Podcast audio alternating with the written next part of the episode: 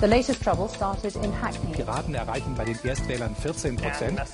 Tout ce qu'on a découvert, c'est grâce à la recherche. Nadie nos representa porque estamos indignados. Esteri, il giro del mondo in 24 ore. Un saluto ai nostri ascoltatori e ascoltatrici di Radio Popolare Popolare Network. Sommario della puntata. Facciamo tacere le armi, lasciamo parlare la politica. È un capodanno di pace a Diyarbakir. 3 milioni di curdi in piazza per uno storico appello del loro leader, Öcalan.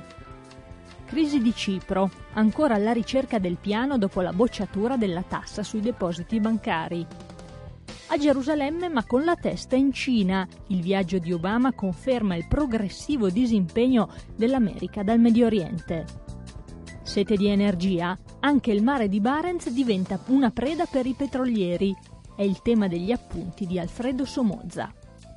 Giornata mondiale della sindrome di Down. La storia di Esteri. Le recensioni di Vincenzo Mantovani. L'uomo laser. C'era una volta la Svezia di Geller Tamas. Sui siti di Popolare Network potete ascoltare Esteri e scaricare il podcast.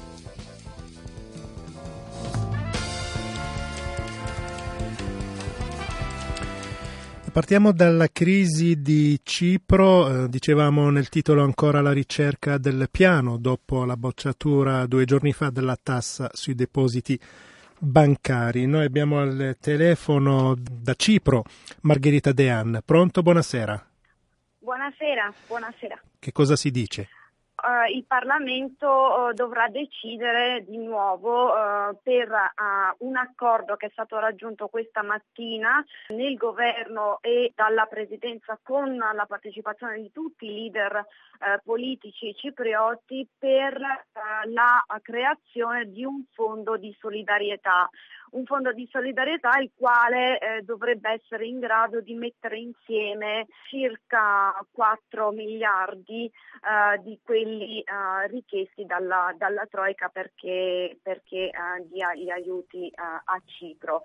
Eh, questi soldi probabilmente verranno a quanto si senta, a quanto si è capito, da um, casse di previdenza e pensione del settore pubblico nonché del settore bancario e eh, dalla uh, diciamo, ristrutturazione della banca popolare che è la maggior banca di Cipro ed, è quella più problematica. E eh, tanto è vero che poco fa ci sono stati dei tafferugli di fronte al Parlamento perché eh, circolano voci insistenti da stamattina eh, che o la banca chiude o la banca verrà spezzata in due, la banca cattiva e la banca buona, eh, così fosse comunque si calcola eh, che eh, ci saranno circa 2 miliardi di proventi per eh, lo Stato cipriota che a questo punto eh, dovrà anche sentire che cosa ne pensa oltre al Parlamento anche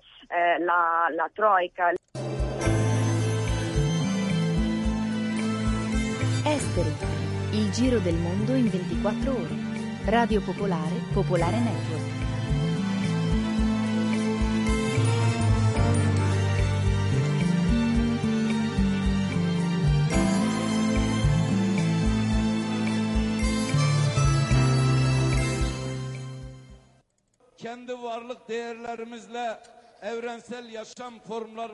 È una giornata storica per la pace nel Kurdistan turco.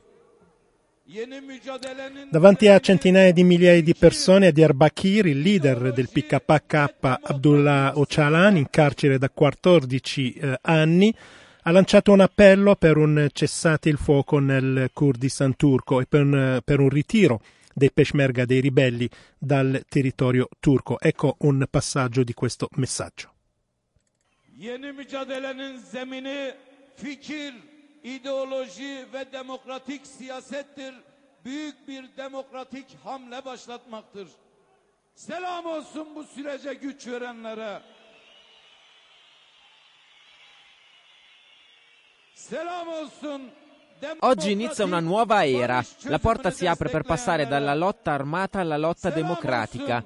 Facciamo tacere le armi, lasciamo parlare la politica. È ora che le nostre forze armate si ritirino oltre i confini. Non è la fine, è l'inizio di una nuova era.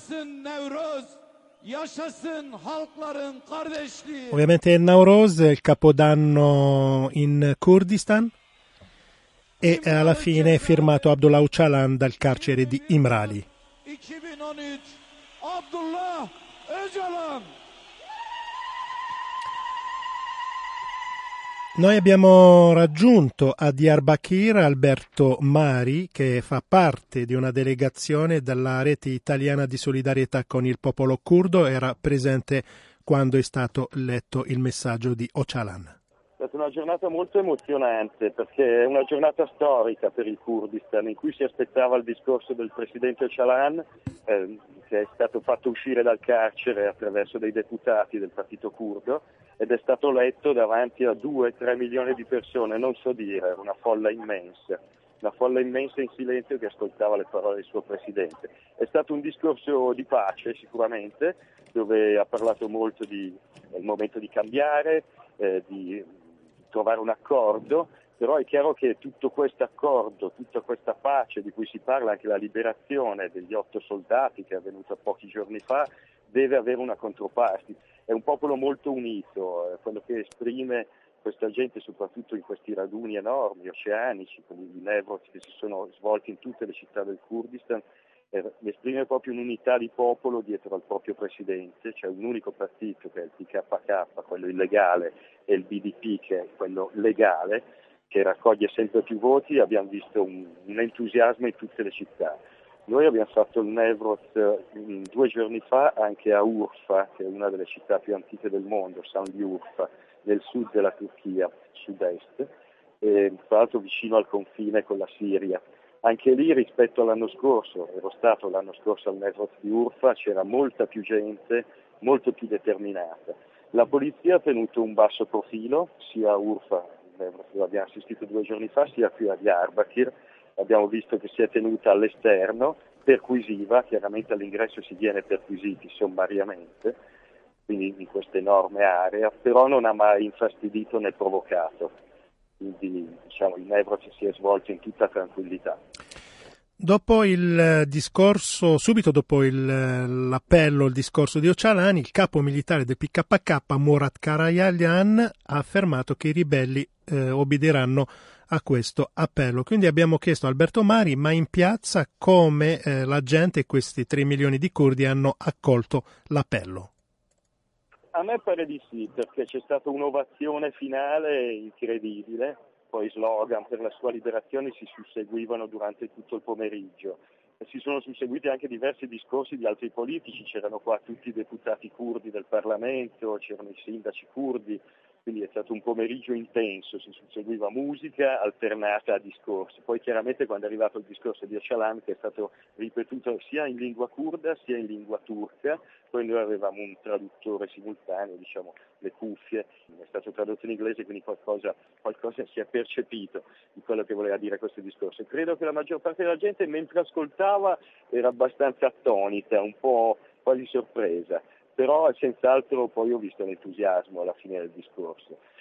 Io ripeto, io penso che loro mm, cercano la pace, lo dicono da tanti anni, da parecchio tempo che vengo in Kurdistan e questo si sente che vogliono una pace vera, però appunto una pace vera che preveda la liberazione dei tantissimi detenuti. Pensate che negli ultimi tre anni sono state arrestate 100.000 persone solo per vicinanza col PKK, per sospetta vicinanza al PKK.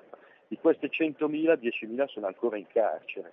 Quindi è chiaro che se non si vede dalla, dall'altra parte del governo turco una contropartita o qualche mossa che faccia capire che c'è veramente un desiderio di pacificare, i curdi sono pronti a, a restare sulle montagne e forse altri giovani si uniranno a loro. Il premier turco Erdogan ha detto in una dichiarazione dall'AIA eh, che l'appello oggi di Öcalan è stato accolto positivamente dal suo governo. Ricordiamo che le due parti stanno trattando da parecchio tempo e quindi oggi l'appello di Ocalan fa parte di questo pacchetto. E abbiamo chiesto a Alberto Mari, che si trova a Diyarbakir, se ha notizie che in questo pacchetto c'è anche un possibile eh, rilascio di Ocalan. Di questo ancora non si parla. Eh?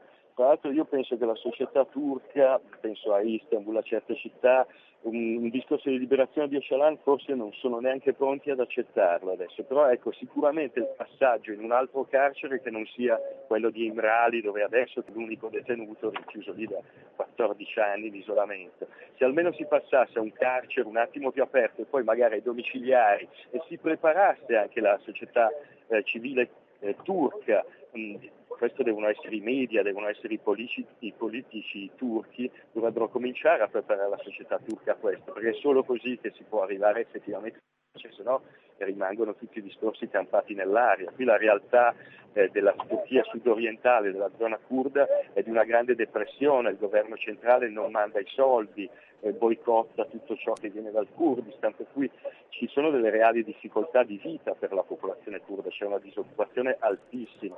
E Diyarbakir, che era una città di 850.000 abitanti fino a dieci anni fa, adesso è arrivata a 2 milioni e mezzo di abitanti, sono tutti profughi che hanno dovuto lasciare le montagne che sono diventate zona proibita per l'esercito turco e hanno dovuto inurbarsi ma senza trovare lavoro, quindi sia un grande disagio sociale in città. Esteri. Radio Popolare Popolare Network. Da lunedì al venerdì dalle 18 alle 18.30.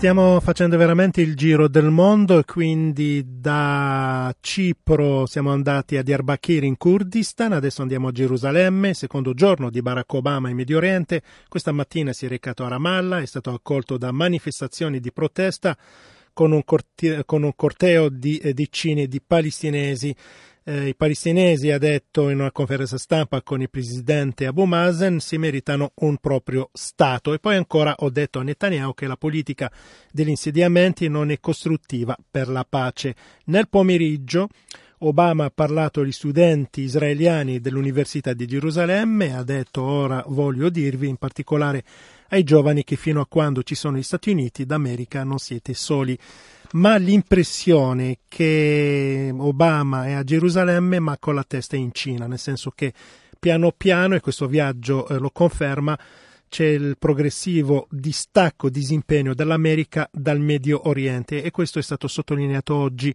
dal giornale israeliano Arez. Sentiamo Diana Santini. Obama rassicura Israele mentre fa un passo indietro dal Medio Oriente, così titola questa mattina il quotidiano israeliano progressista Haaretz a proposito della visita del presidente americano nel paese. Il sottotitolo esplicita la preoccupazione di Tel Aviv. La regione rimane importante per gli Stati Uniti, ma molto meno di quanto non lo fosse dieci anni fa e intanto la dipendenza di Israele verso gli Stati Uniti continua a crescere. Le ragioni di questo disimpegno statunitense statunitense dall'area sono spiegate nel pezzo. Gli Stati Uniti erano entrati di forza negli equilibri politici medio orientali nel momento di maggiore fabbisogno petrolifero del paese, scrive Arez, ma in seguito alla messa a punto di nuovi metodi di estrazione del gas e del petrolio, Washington si sta progressivamente liberando della sua dipendenza dall'estero. In pochi anni diventerà un esportatore di petrolio. Va da sé che il Medio Oriente verrebbe a perdere per l'America buona parte della sua attrattiva. Fin qui ragioni di natura energetica, quindi, e poi ci sono gli equilibri politici. Le guerre condotte dagli Stati Uniti nell'area nel decennio passato hanno consumato le loro finanze senza procurare nessuna vittoria definitiva, continua Arez.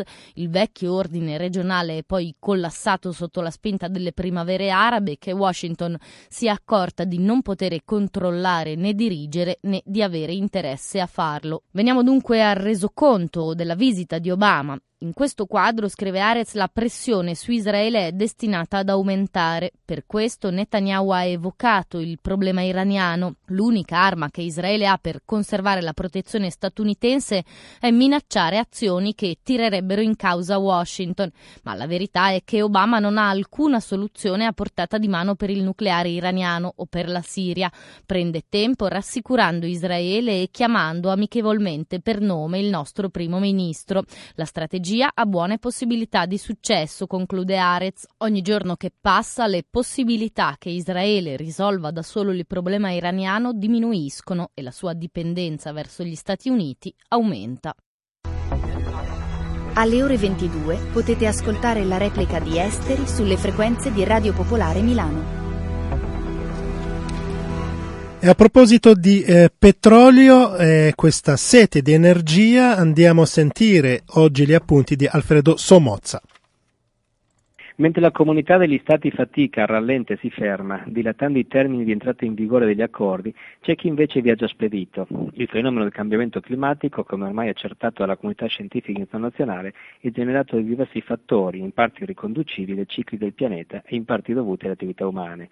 Prima tra tutte la combustione delle fonti energetiche di origine fossile, carbone, petrolio e gas naturale, che liberano nell'atmosfera CO2 e altri gas serra.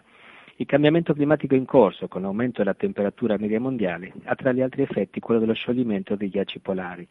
Dal 2011 il mar glaciale artico, dove si trova il polo nord magnetico, è navigabile durante l'estate. Grazie a questa novità, in sé negativa, si è scatenata una nuova caccia all'oro nero.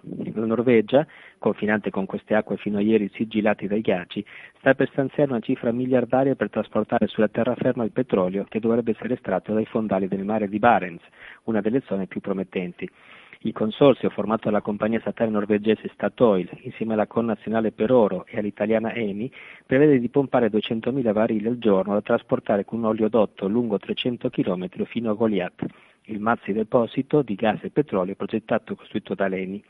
Entro quest'estate la Norvegia rilascerà 86 nuove licenze di trivellazione, 72 delle quali proprio nel mare di Barents.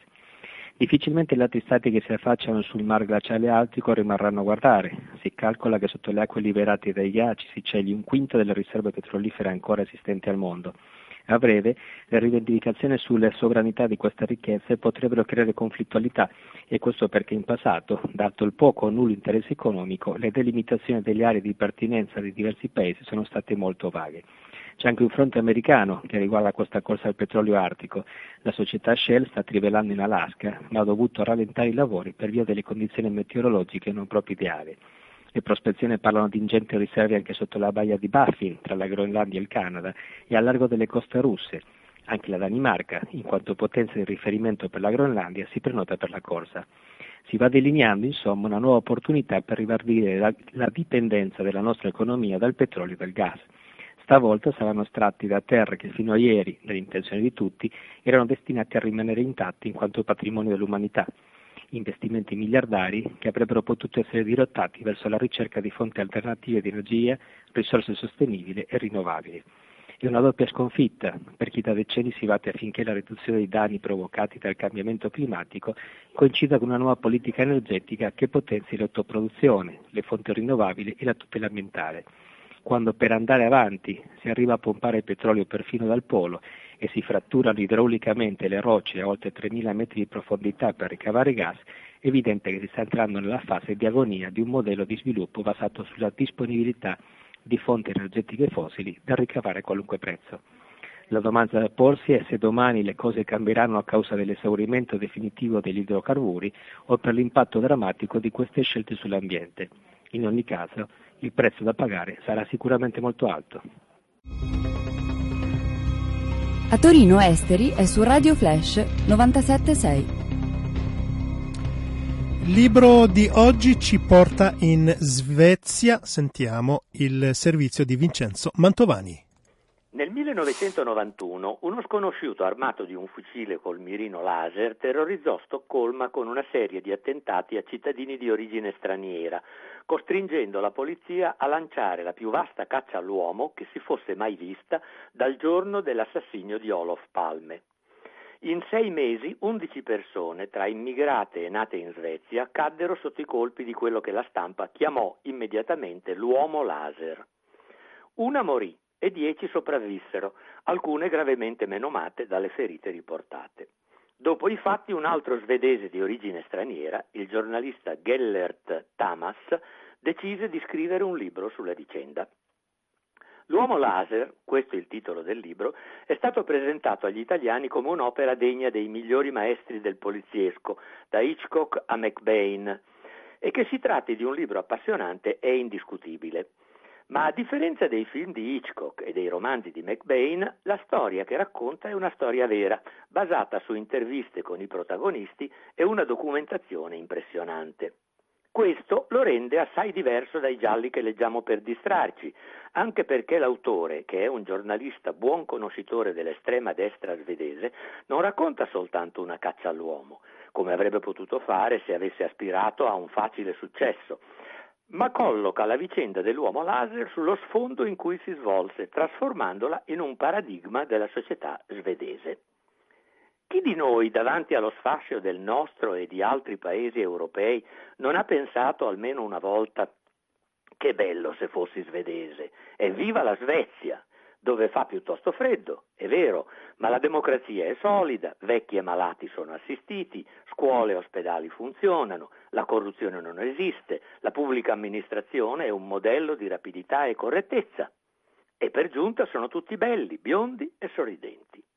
Fantasie e chi leggerà questo libro se ne accorgerà.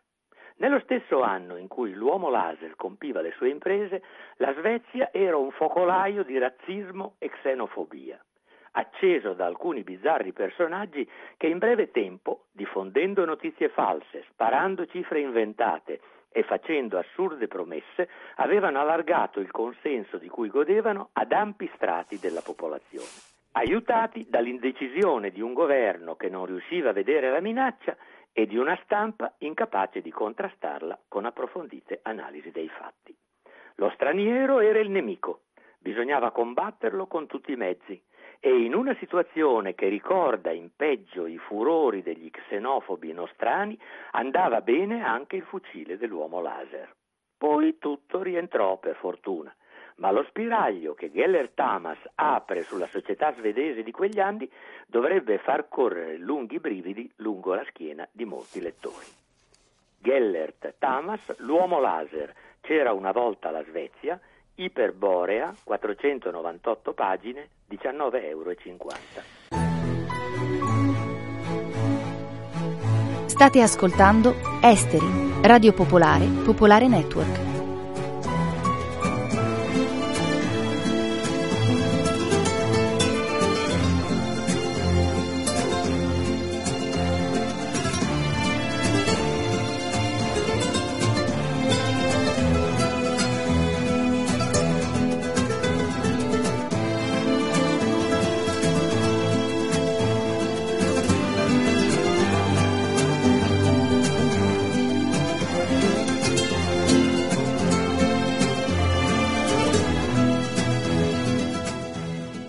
Teniamo a chiudere oggi con una bellissima storia in occasione della giornata mondiale della sindrome Down e prima di sentire eh, questa storia a tutti un caro saluto da Sciauchi.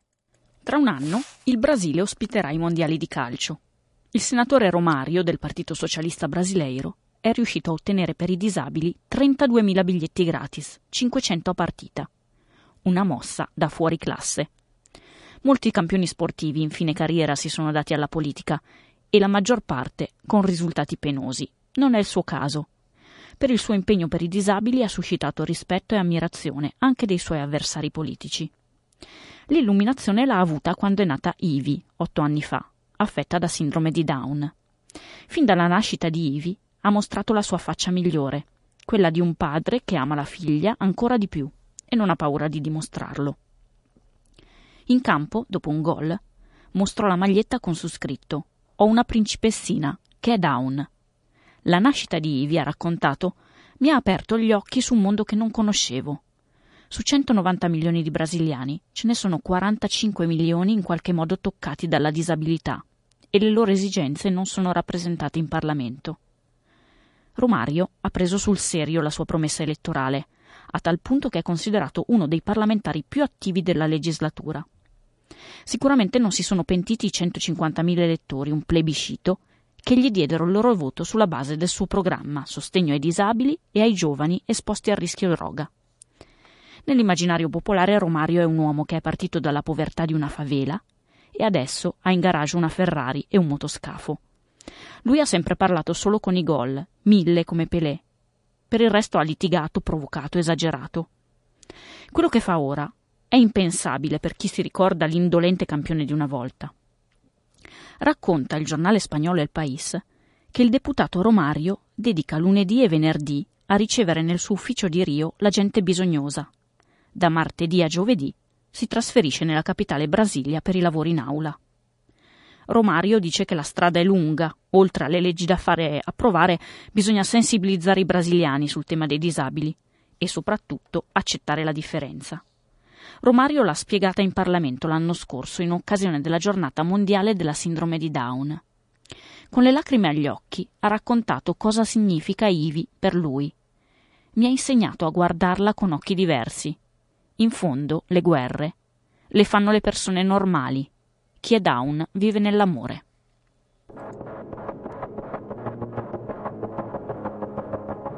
Avete ascoltato Esteri un magazine di Radio Popolare.